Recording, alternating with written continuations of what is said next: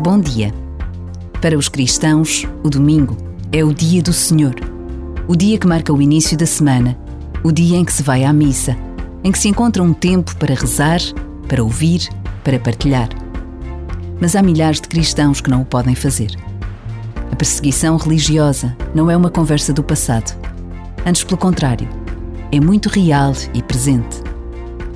Por vezes, basta a pausa de um minuto para, neste dia, nos recordarmos de todos os que não podem viver em liberdade a sua fé.